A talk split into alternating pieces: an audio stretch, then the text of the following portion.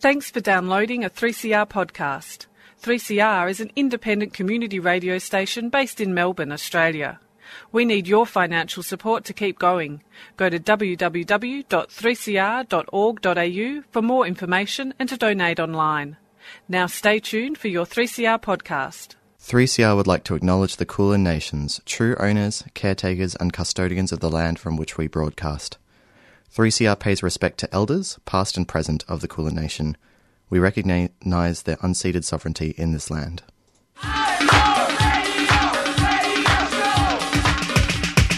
This is 3CR Breakfast. Oh, yeah. Alternative news, analysis and current affairs. Monday to Friday, 7am till 8.30am. Only double. Clap your hands.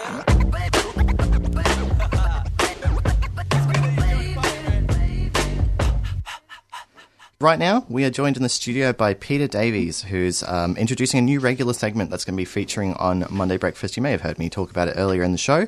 Over the Wall is a look at the barriers to social support and safety nets from the perspective of those most affected and the worker advocates who support them. And we're pretty excited to have this segment joining Monday Breakfast. Peter, welcome to the studio. Great. Yeah, thank you. It's also worker advocates, but we're very much focused on the social safety net as things like Centrelink as well. So advocating for people who might be currently out of work and their experiences with government services. But yeah, you're exactly right. The theme Over the Wall is getting over the wall between government and the social safety net, because these days I think a lot of people know their experiences trying to communicate with government services, from Centrelink to many departments, is they actually can't speak to a real person anymore. So we're trying to get over that barrier of communication and also inform the public about their rights. That's right. When a lot of people are engaging with the social safety, the net that should be there, yeah, they often come across a sort of a very inhuman machinery that seeks, sometimes just implicitly inside the system, but also sometimes explicitly seeks to repel them, to push them away. So what kind of topics are we looking forward to? The segment begins next week. Yeah. What are we looking forward to coming up? Well, we'll cover a range of government services, anything that affects the public. So in the long term, we'll definitely be focusing on Centrelink and robo-debts. We'll also be looking at issues people have with police, and I've noticed recently up in the Northern Territory, the Copwatch group has started up, which monitors people's experiences with police. We'll be looking at people's experiences with the Australian Tax Office, or difficulties with landlords and their rights in regards to appeals with VCAT, anything to do with government services and the public knowing their rights and also the communication process. Yeah, fantastic. Well, it sounds like something that people should definitely tune into. We'll be playing that 7:50s on Monday. Peter, this is Em speaking. I just want to know, how did the name of the program come about? Like, what's the background story for that? I was personally motivated as I've been on disability support pension for a number of years, and luckily my health has returned in the last 10 years. I've been HIV positive for many years, and due to the good treatments I've been able to return to work.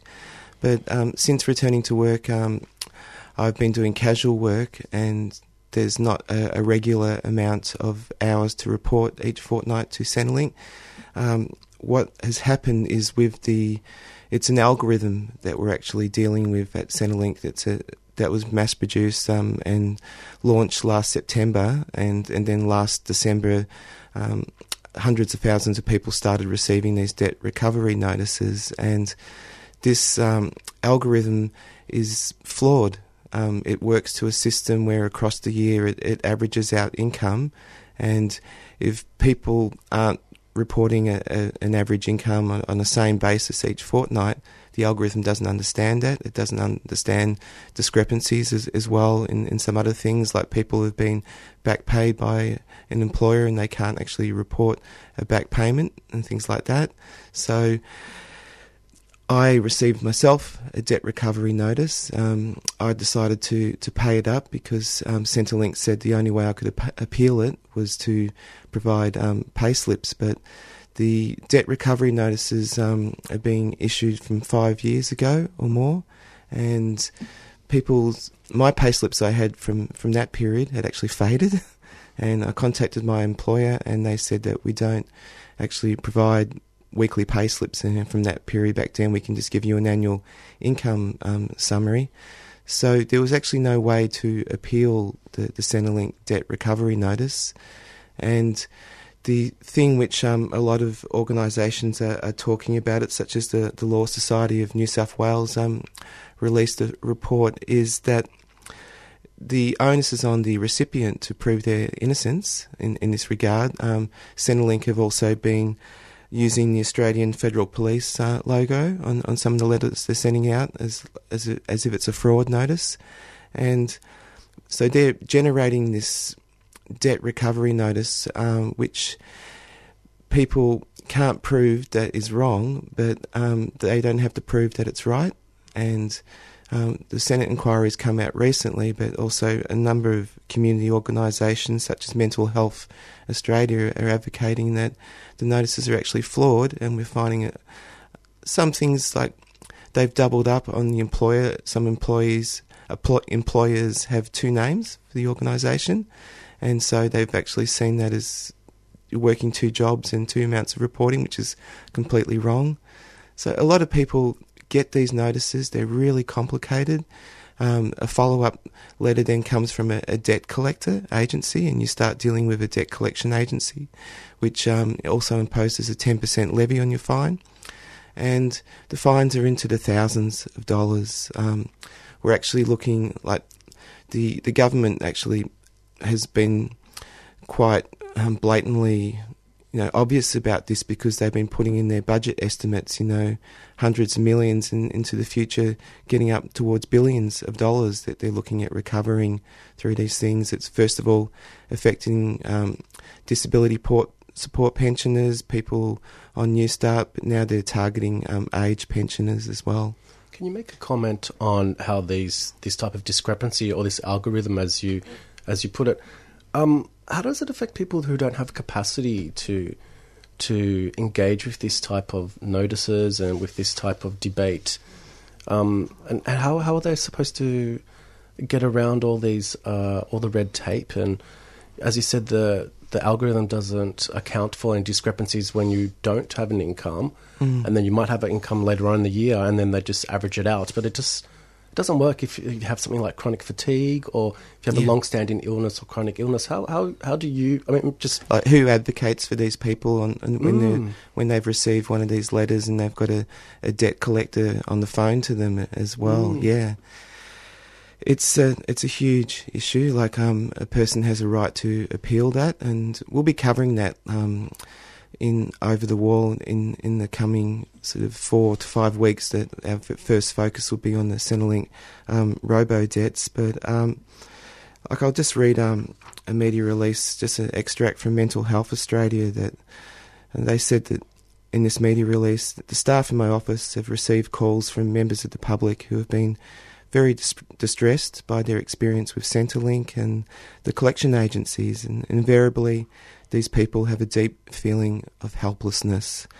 There might have been a more human approach by the contracted debt collectors, and when people telephoned Centrelink to query the debt notices, it could have designed a process to respectfully help Centrelink customers resolve their particular situation, and without having to disclose deeply personal issues such as mental illness, for them to be treated more reasonably. Yeah, makes it really difficult for people who are under so much strain and have so many comorbidities, if you will. Like you said, there's mental health, there's long-standing illnesses, to be able to approach these services. Yeah, there's another example I can think of straight away too, which is a person who is deaf, and they went into the office with an interpreter, and they wanted to speak to someone in person about their debt recovery notice, and The interpreter also felt a bit uncomfortable about having to reveal some very personal information, and they wanted to set up an appropriate interview with somebody that they would feel comfortable with revealing the information. They were blatantly refused. They were told that the interpreter could phone Centrelink and speak on their behalf. So we're hearing a lot of these types of stories. We're also going to focus heaps on people actually knowing how to deal with it, like what are your rights of appeal, who you can contact as an advocate. Often it might be, say, for people living in this area, Fitzroy, I know Adam Bant's office has received a lot of calls. We've got interviews coming up with a great organisation called Not My Debt, which is specifically set up to advocate around this issue. Can you tell us a little bit about Not My Debt? Did you say it was an organisation or a campaign? Yeah, it's a campaign, yeah. And they've set up in 2016. A couple of people just became motivated just in the same way as I am about this issue, and they've been campaigning with a website and a number of actions now for... being into the second year now with Not My Debt, and we'll be hearing from their convener next week on the program. Yeah. Fantastic, looking forward to that. I suppose maybe just as an introduction, can you tell us about your co-presenter, co-host, co-producer person? Like what will be their involvement in this program? Yeah, my co-producers, Duncan Graham, will be producing the show together. Duncan's... been a musician in the community, and he's also been quite politically active from the very first anti-Iraq war campaign. My background is I started here in 3CR in 1993 with a show about living with HIV, and I've been a trainer and producer here at 3CR. In recent years I was doing the spoken word show, but I just felt it was time to get more politically active because of this huge issue affecting hundreds of thousands of Australians. Well, we're absolutely looking forward to having you sort of produce this regular segment. As I said earlier, it'll be a regular segment every Monday at 7:50. Yeah. If people sort of are feeling that they're... how should I say, that they're completely powerless in front of this sort of this massive mechanism of sort of, it seems almost very intentional sort of dismissal of people who are poor, people who are living with disability, people who are needing to interact with this system, but a system that pushes them away. Aside from tuning in every Monday, what are some resources that you recommend people getting onto in order to advocate for other people in their situations, but also to give themselves more power in their conflicts with Centrelink, for example? Well, being very aware of the appeals process, like within Centrelink itself, which we'll be talking about in the coming weeks, the Not My Debt campaign has a great website with all those resources. So if you just looked up Not My Debt, the Unemployed Workers Union is also advocating in a big way for people. And also sometimes it's...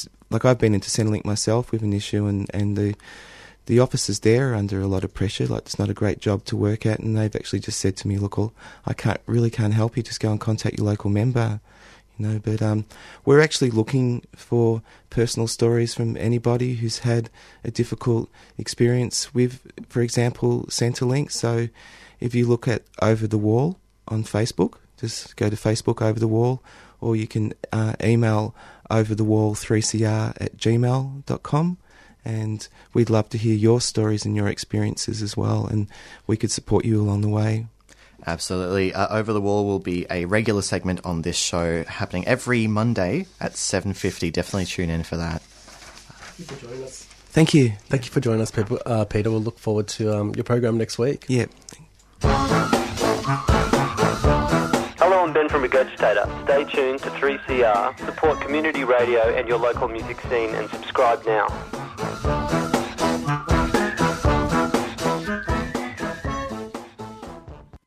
The Regent Honeyeater Project is a volunteer conservation organisation which aims to restore habitat and encourage the recovery of one of Australia's most critically endangered birds. The project is engaged in revegetation, weed removal and seed collection, as well as nest box placement and monitoring of the Regent Honeyeater. To tell us more about the Regent Honeyeater and some of the upcoming project activities, I'm on the line now with Andy Guerin, who is the coordinator of the Regent Honeyeater Project. Andy, welcome to the show.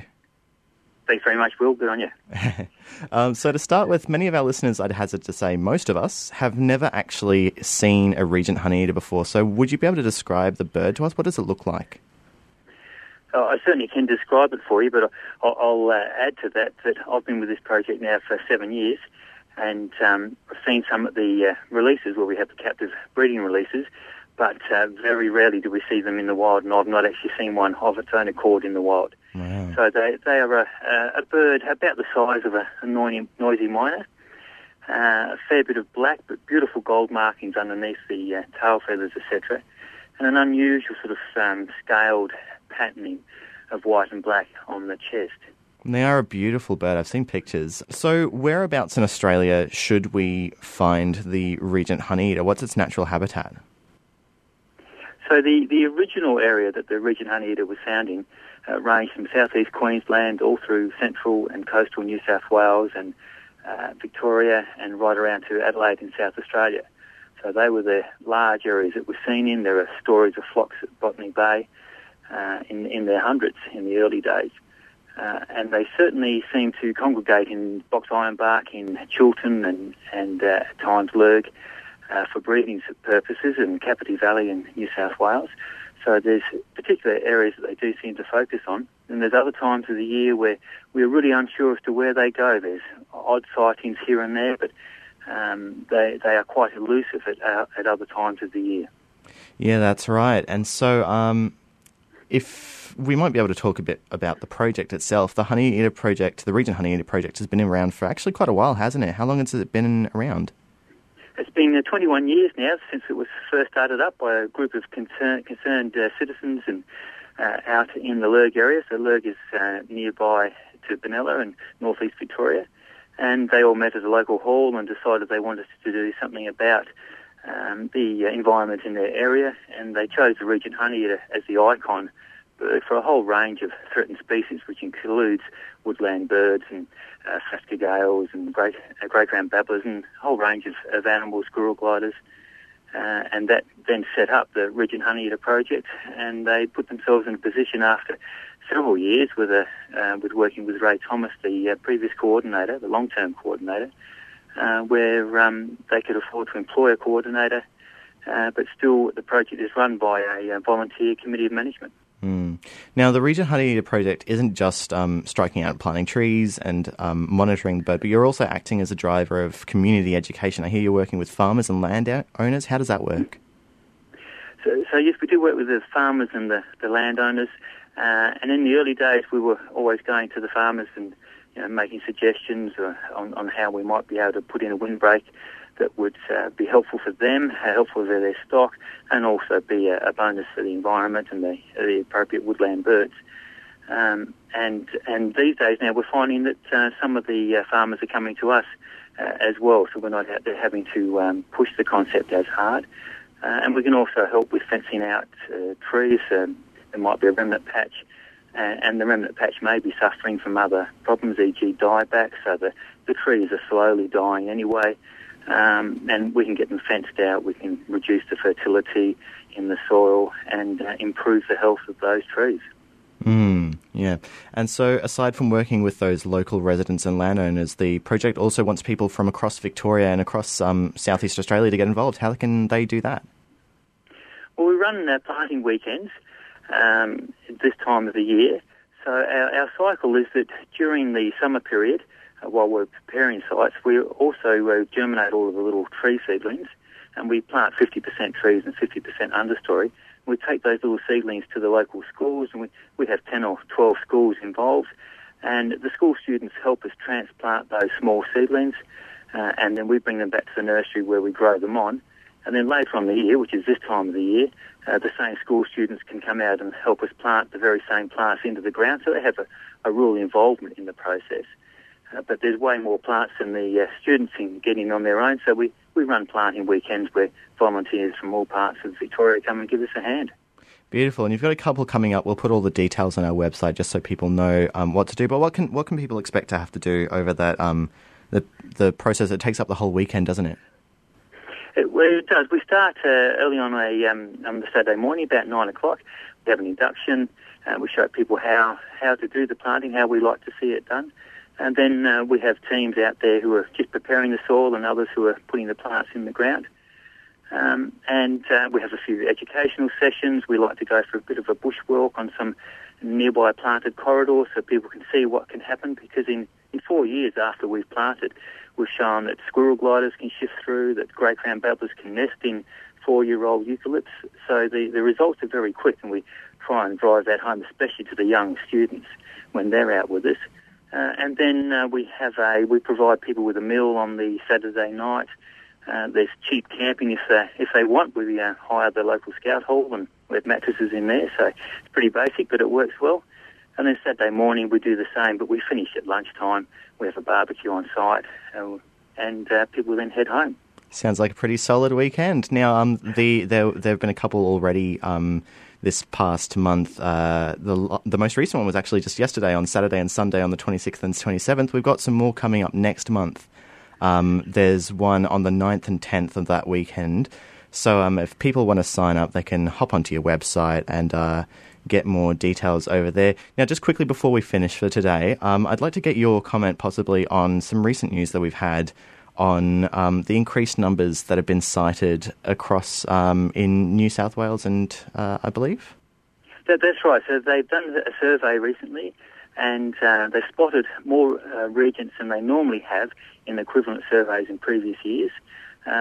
And whilst we are very excited about it, that's great news. I caution against people feeling that the numbers are rebounding or anything. I think part of what's happening is we're learning more about where they are, therefore where to look for them.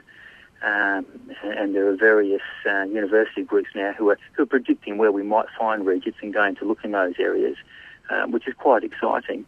But the fact that they've seen a higher number this year really is good news. And there was a reading release.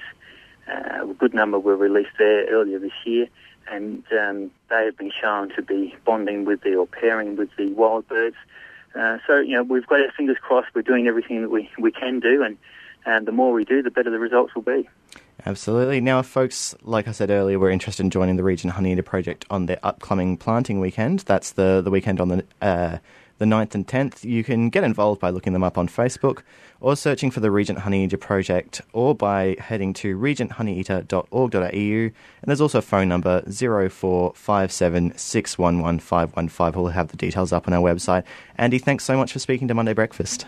Thanks very much for the opportunity, Will. You've been listening to a 3CR podcast produced in the studios of independent community radio station 3CR in Melbourne, Australia. For more information, go to allthews.3cr.org.au.